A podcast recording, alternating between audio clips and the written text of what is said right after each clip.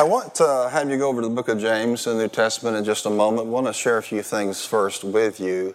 You know, it's not enough just to say that we believe something, according to the Word of God, we actually learn to do the things we believe. In fact, if we don't do the things we believe, it's kind of like we don't believe them at all. The scripture says in Deuteronomy 28, verse 1 and 2, what, uh, And it shall come to pass, if thou shalt hearken diligently unto the voice of the Lord thy God, to observe to do all of his commandments, which I command you this day, that the Lord God will set you high above all nations on earth, and these blessings shall come on you and overtake you if you hearken unto the voice of the Lord your God. That word hearken is interesting. I don't normally read that much out of the King James Version. But it's interesting because it literally is, is full of meaning. It means to hear with an attitude to actually do what you hear. It's not enough just to hear sounds or have an idea how we should live as Christians. We actually have to follow up with that with our behavior and our conduct and our actions. So it involves hearing, and that means having ears to hear. Repeatedly, Jesus made this phrase in Scripture He that has ears to hear, let him hear. And we're not talking about the paddles on the side of your head today. We're talking about a spiritual ear, a spiritual hearing that goes beyond physical sounds. Some people can hear the sounds today. Some people could hear the sermon today. Some people can be here and physically know that they're being ministered to the Word of God, but some will not hear in their spirit what God is actually saying. The other side of hearken is the doing. Again, if we don't really believe, we won't do. And doing means applying the things that you actually hear. James 1:22 tells us to be doers of the word and not hearers only, deceiving ourselves. Sometimes we'll sit in church and we'll think, well, that's great. I heard that message. Now everything's going to be great in my life. Everything's going to be perfected. Nothing will ever be a problem again. No, it's not just in hearing what you uh, have heard. It's in doing the things that you hear that actually releases the power of God in your life to accomplish those things. So keep that in mind. And if we just hear and think everything's going to be perfect, we're deceiving ourselves because hearing is not enough. Is hearing important? Of course it is. The Bible says that faith comes by hearing and hearing by the word of God, Romans 10 17. At the same time, if that's all we do is hear, we're never going to see much results. You know, we've seen a lot of things uh, that God has done through the years. I always go back to my dad that had Wegener's disease in the late, uh, in the early 80s, and here he is, 87 years old, sitting on the front row of church, alive. We get to enjoy his presence. You say, will you ever stop talking about that? No, because that's that's our story. Amen. The truth of the matter, if he tried to get out of here early, mom would kill him. So the reality is that he has to stay a while. But we think about the things God has done and people being healed and delivered and supernatural provision when you didn't think that there was any way to pay that bill and relationships restored when everything was falling apart. He does all things well. I'll never stop bragging on God. You know, one Wednesday in March when COVID broke out, David was sitting right over here and he slumped over and he died in the middle of my sermon. But I'm telling you right now, if you try to die today in my sermon, I'm going to kill you. No, you're going to live and not die. That's, that's one and done. Amen? Amen? But you know what happened is people prayed and professionals tended to him, and within 30 minutes he was sitting up in the ER talking. That's your God, people. That's what God can do. Amen. Hey, you haven't been in the ministry until you preach somebody to death. Amen. So, glory to God. Look at somebody and say, one and done.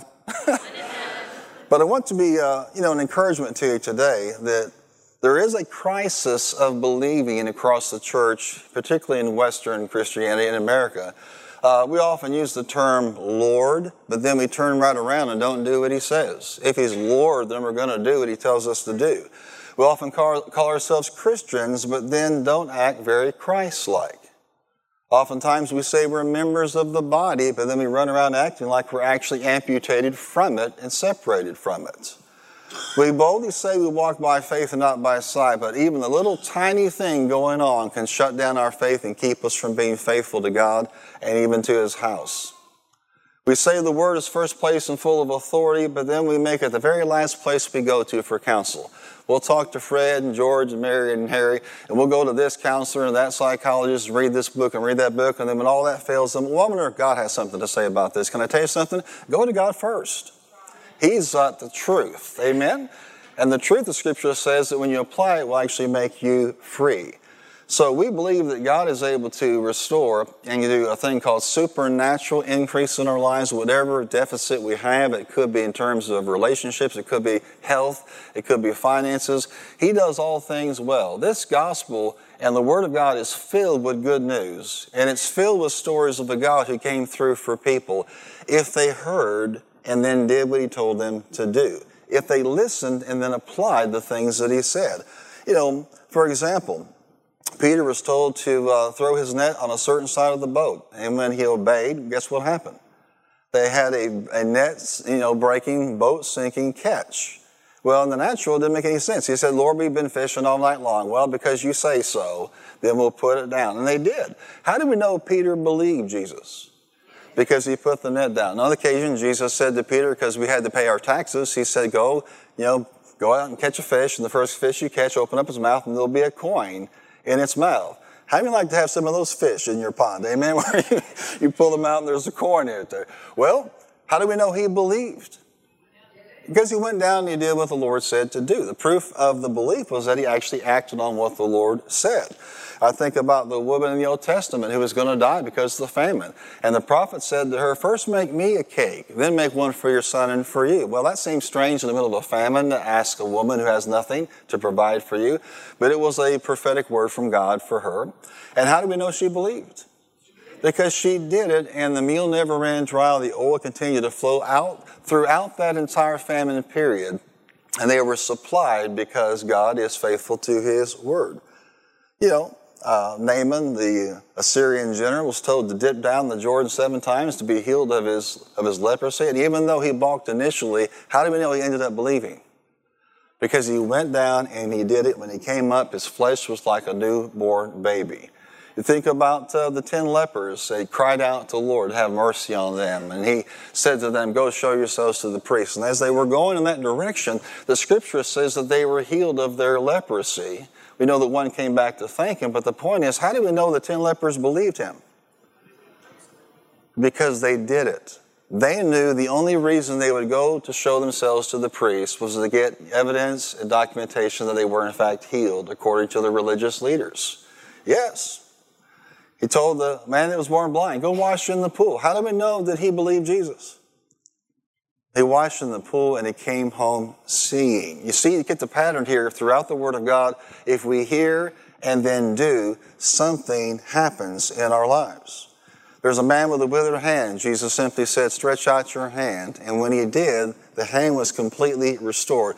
How do we know he believed Jesus? Because he stretched out his hand. Isn't this terribly complicated? Look at somebody and say it, hear and do. That's the pattern in Scripture. I love the story of the city of Jericho, the first city in the promised land they were to take. They were told to march around the city how many times? And on that last day, what were they supposed to do? They were going to shout and trumpets were going to blast. What happened when they did? Now, how do we know that Joshua believed God? Because they marched around. And you know what I think? God also told him through Joshua, the people through Joshua, don't let the people talk while they're marching. You want to know why? Joshua was an idiot. I can't believe we're doing this. This is never going to work. He told them just to be quiet. we know Joshua believed because he did what God told him to do. And what happened was the walls came down and the victory was theirs. Hear and do is a, a, a really common sense approach, practical approach to the Word of God. But from cover to cover, when God's people hear and they do it, something great happens. And God is no respecter of persons. Well, I'm not perfect, so God can't do it in my life. I've not arrived, so God can't do that in my life. That's not even relevant. This Assyrian general was not exactly on, on fire for God, and yet God provided for them. You know, I want to go to James for a moment if you found it in your Bible and read this scripture to you from James chapter 1 and give you some principles for the doer today. Say that will be boldly I'm a doer of the Word of God. He said, Do not merely listen to the Word and so deceive yourselves or prove yourselves obedient to the Word for the Weymouth translation. Do what it says. Anyone who listens to the word but does not do what it says is like someone who looks at his face in the mirror and after looking at himself goes away and immediately forgets what he looks like. But whoever looks into intently into the perfect law that gives freedom and continues to do it, not forgetting what they have heard, but doing it, they'll be blessed in what they do. They'll find blessing in, in, very, in every act of obedience according to Weymouth. Now, how many know it's important when you get up in the morning to, to look in the mirror? Raise your hand if you got up this morning and looked in the mirror at least once. Twice, be honest. Three times. How many are looking at the mirror right now? Isn't it important to know that you're, you don't have Gumby head? Your hair's all matted over here? Isn't it important to know there's no big booger sticking out of your nose when you come to church? You looked at yourself, you glanced at yourself, but you came to church anyway, and now everybody's trying to tell you about that thing that's growing in your nose. That's just a natural application of a spiritual principle here. We tend to forget what we look like if we don't pay attention to what we're looking at. So, what happens when we have hearing without doing? First of all, hearing without doing causes deception in our lives. We don't need more deception right now in this crazy world. Can I have any agreement out there? It's crazy enough. But if we hear and don't do, it invokes deception in our lives. Secondly, hearing without doing makes us forget the things that we actually have heard. In other words, when we hear without doing, our recall of the things of God begins to diminish. Our recall of Scripture, our recall of our values, our recall of our truth as people of God. Third, hearing without doing blocks the blessing. The blessing's important according to the Word of God. The Bible is really about that thing called the blessing. God blessed us in Genesis 1 and Genesis 3 because of sin. We lost the blessing, but Jesus came according to Galatians chapter 3, 14, and He redeemed us from the curse because he hung on a tree, became a curse for us in order that the blessing of Abraham might come to the Gentiles.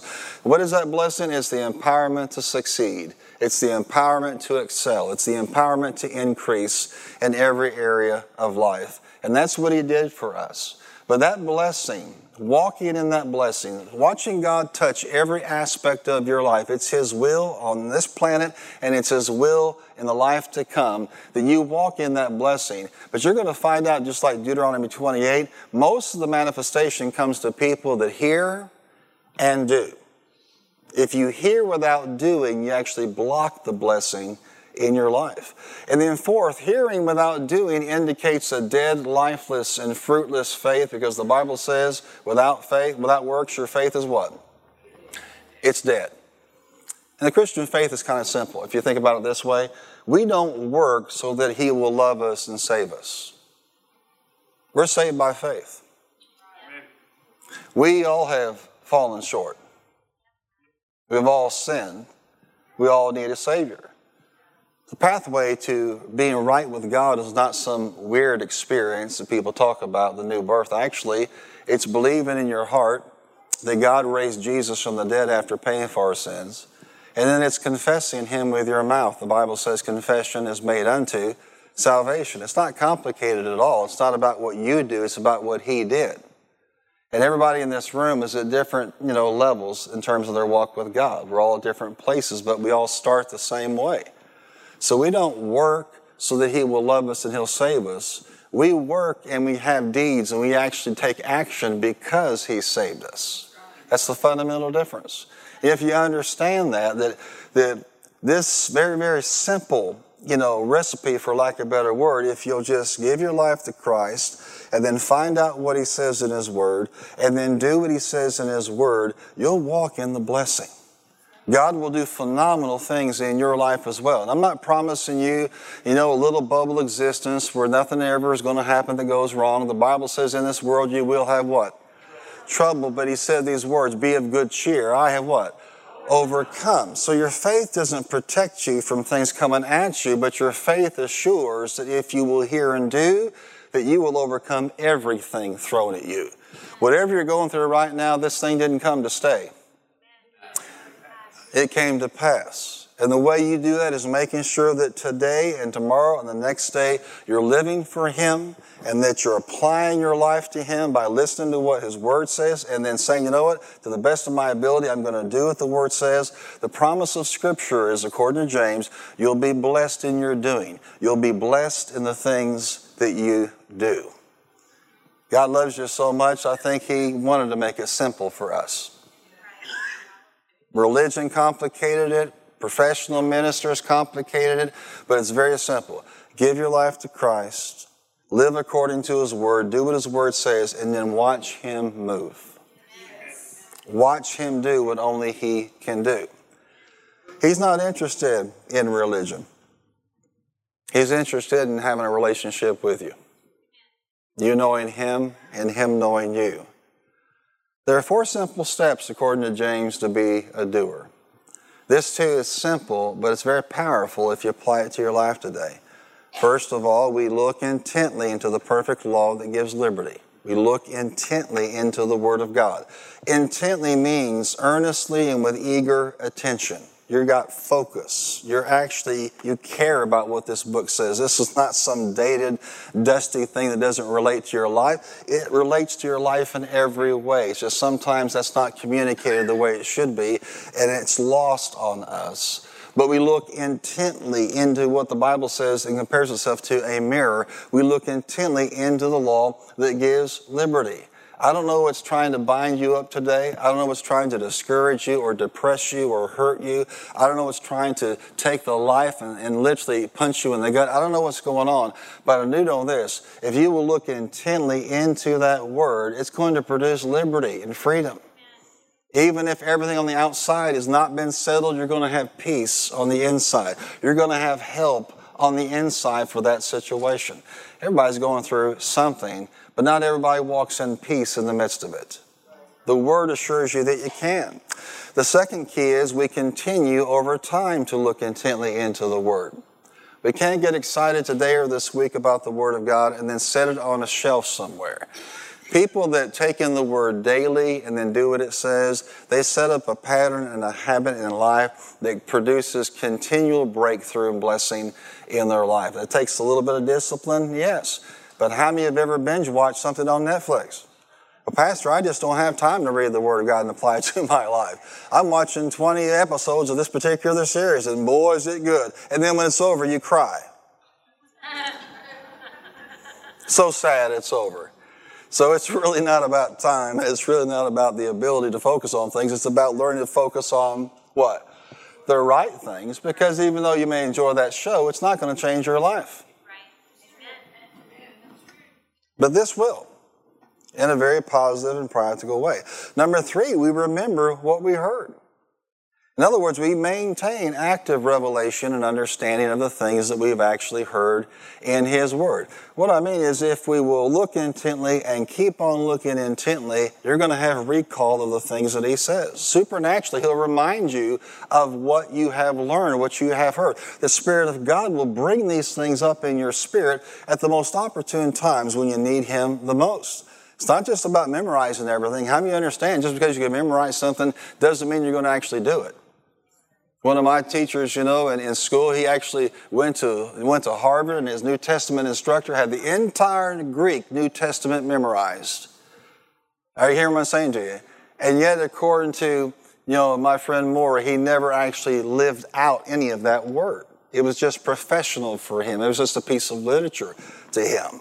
You see that if it's if it's something that we just get into every once in a while, or if we we hear it but we never apply it, it's just kind of a you know document to us too, a book to us too, with not much meaning. I can give you a secret, a powerful secret. The power in the Word of God is there to bring itself to pass in your life. That's what God has done in His Word. But that power is released when we habitually hear it and remember it. And then number four, we do it. Nike did not come up with just do it. Come on, say it. We do it. We look intently into that book. We keep on looking intently. We remember what we've heard, and then we actually do the things that the Word actually says. And here's the promise you'll be blessed in what you will do. Isn't that an amazing promise? You'll be blessed in what you do. What you have heard and you've applied to your life, what you do, the blessing of God is released. Listen to this scripture, Matthew 7, verse 24 through 29. Therefore, everyone who hears these words of mine, did you hear him say everyone? I heard the word everyone. So that must mean everyone can, in fact, do this. Therefore, everyone who hears these words of mine and puts them into practice is like a wise man who built his house on the rock. The rain came down, the streams rose, and the winds blew and beat against that house, yet it did not fall because it had its foundation on the rock. But everyone who hears these words of mine and does not put them into practice is like a foolish man who built his house on sand. The rain came down, the streams rose, and the winds blew and beat against that house, and it fell with a great crash. When Jesus had finished saying these things, the crowds were amazed at his teaching because he taught them as one who had authority and not as one of their teachers of the law or one of their Pharisees. In other words, you carry it out or you simply hear it without acting upon it. That's what the second kind of person or soul, you know, represented. Well, a couple of things I want to point out to you is it was not the storm that took the house out. It was the foundation. And the foundation is not complicated. The foundation that will, that will preserve you, your life, your household, is a foundation where you listen to the Word and then you do what the Word of God says. The, the, the other kind of situation where the house was destroyed, they also heard. They heard, but they never got around to what? Doing what the Word said. So when the crash came, it wasn't because of the person per se, it was because of the what? The foundation. Say this with me hearing's not enough. Not enough. Say it like this we hear, and then we do. The second thing that struck me about this scripture, particularly this week, is these people heard Jesus teaching in a way that was very different from the Pharisees. And I want to point this out to you. You say, why do, why do they say this? Why do they make this comment that he doesn't teach like they do, the people we've heard all our lives? Well, first of all, Jesus lived it. A lot of those people that preached it and taught it didn't live it. They had great expectations for the people, but they themselves didn't model it. The second principle is that he actually told them how to apply the word to their lives. He told them, this is what you do. Not just go do this, but here's what you do. The scripture says the Pharisees would put great weights on the people, Jesus said, and not lift a finger to help them do it. We're not helping you if we just tell you what to do without telling you how to do it. This is how you walk this out. This is how you live this life. The third thing that struck me about this is, of course, Jesus, unlike them, he got results. He lived it, he told them how to do it, and he himself got results. That's very different from, you know, people who know all the right things to say and dress the right way and look the right way and play the parts. They're ornamental, they're religious, but sometimes they miss some of the most important matters of the Word of God in their daily application. Jesus said this in Matthew 23, verse 2 The teachers of the law and the Pharisees sit in Moses' seat, so you must be careful to do what they tell you. But do not do what they do, for they do not practice what they preach. Look at somebody and say, ouch. But do not do what they do, for they do not practice what they preach. They tie up heavy, cumbersome loads and put them on people's shoulders, but they themselves are not willing to lift a finger to move them. My first job was working in a YMCA and preschool aquatic program. I taught little bitty kids how to swim, and they were terrified of me.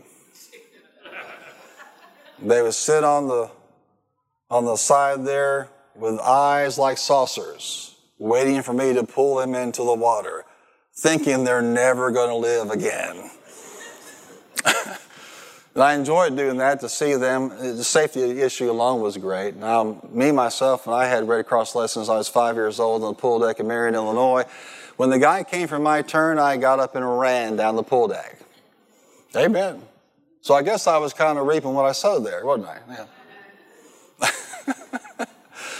So uh, that was my job. My mom was actually the director of preschool programs and all the aquatic programs as well. And uh, about that time, we all went into what's called water safety instruction, where we uh, not just how to, you know, save lives like a lifeguard would, but go to the next level to be able to train people in every aspect of water safety in general. And one of the things we had to do during this training is somebody had to fake a drowning They jump off the diving board and go down to the bottom of this pool. And then we individually would have to go down, dive down, pick them up, and then swim them back the long way to the side of the pool, proving that we had our techniques down, our strength down, everything was just perfect. Well, uh, it was mom's turn. And the person that she had that was the volunteer for that was a guy who I would just say was very much Pharisee like and very religious. He knew all the right lines, all the right positions, all the things to say. Everything just, you know, was, was, was black and white to him and missing oftentimes the, the understanding that not everybody is on the same page at the same time, misunderstanding things like compassion and love and patience. You might say he was hyper judgmental, and I would say that that'd be a good way to put it. You know, people that are, that are hyper judgmental rarely judge themselves with the same standard. It's always what they're doing that's wrong instead of focusing on us. You know, if we focus on ourselves, we won't have time to go around judging everybody else. But uh, for some reason, I guess because mom had a pure spirit and his was kind of religious, I guess he thought he was going to prove a point to her that day. This guy is my height right now, the height I am right now, and much bigger, much brawnier. I hate to admit it, but he could probably outlift me. He dives into the water and he's at the bottom of the pool waiting for Doris. And I remember saying to myself, this is not going to end well for Kurt. That's the guy's name. This is just not. And I could just see that he, he wanted to make some kind of example out of her. So she swam out there and dove right down above him and brought him up. And he decided that he was going to flail like a fish in distress. And he's rolling and he's pitching and he's rolling and he's just really kicking up a fuss. White water everywhere. And I just knew at that moment, I don't know what mom's going to do, but mom's going to do something. you know, you, you cross carry them like this and you bring them on in, you know. And so she reached under his armpit and grabbed the biggest bunch of hair I'd ever seen in my life and pulled. He went, oh! This is the honest truth. And he was like this the way, all the way in. he gets out of the pool, and I looked at him, I said, I could have told you that. You know, we just don't do anybody good with that religious spirit. Amen. Look at somebody and say, Stop being religious, or Doris will pull your armpit hair. Tell them right now. Some of y'all think she just came here to live with dad, you know, and be here and married. No, she's my enforcer. Amen.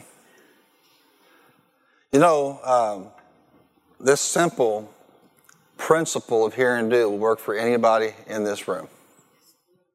Say anybody.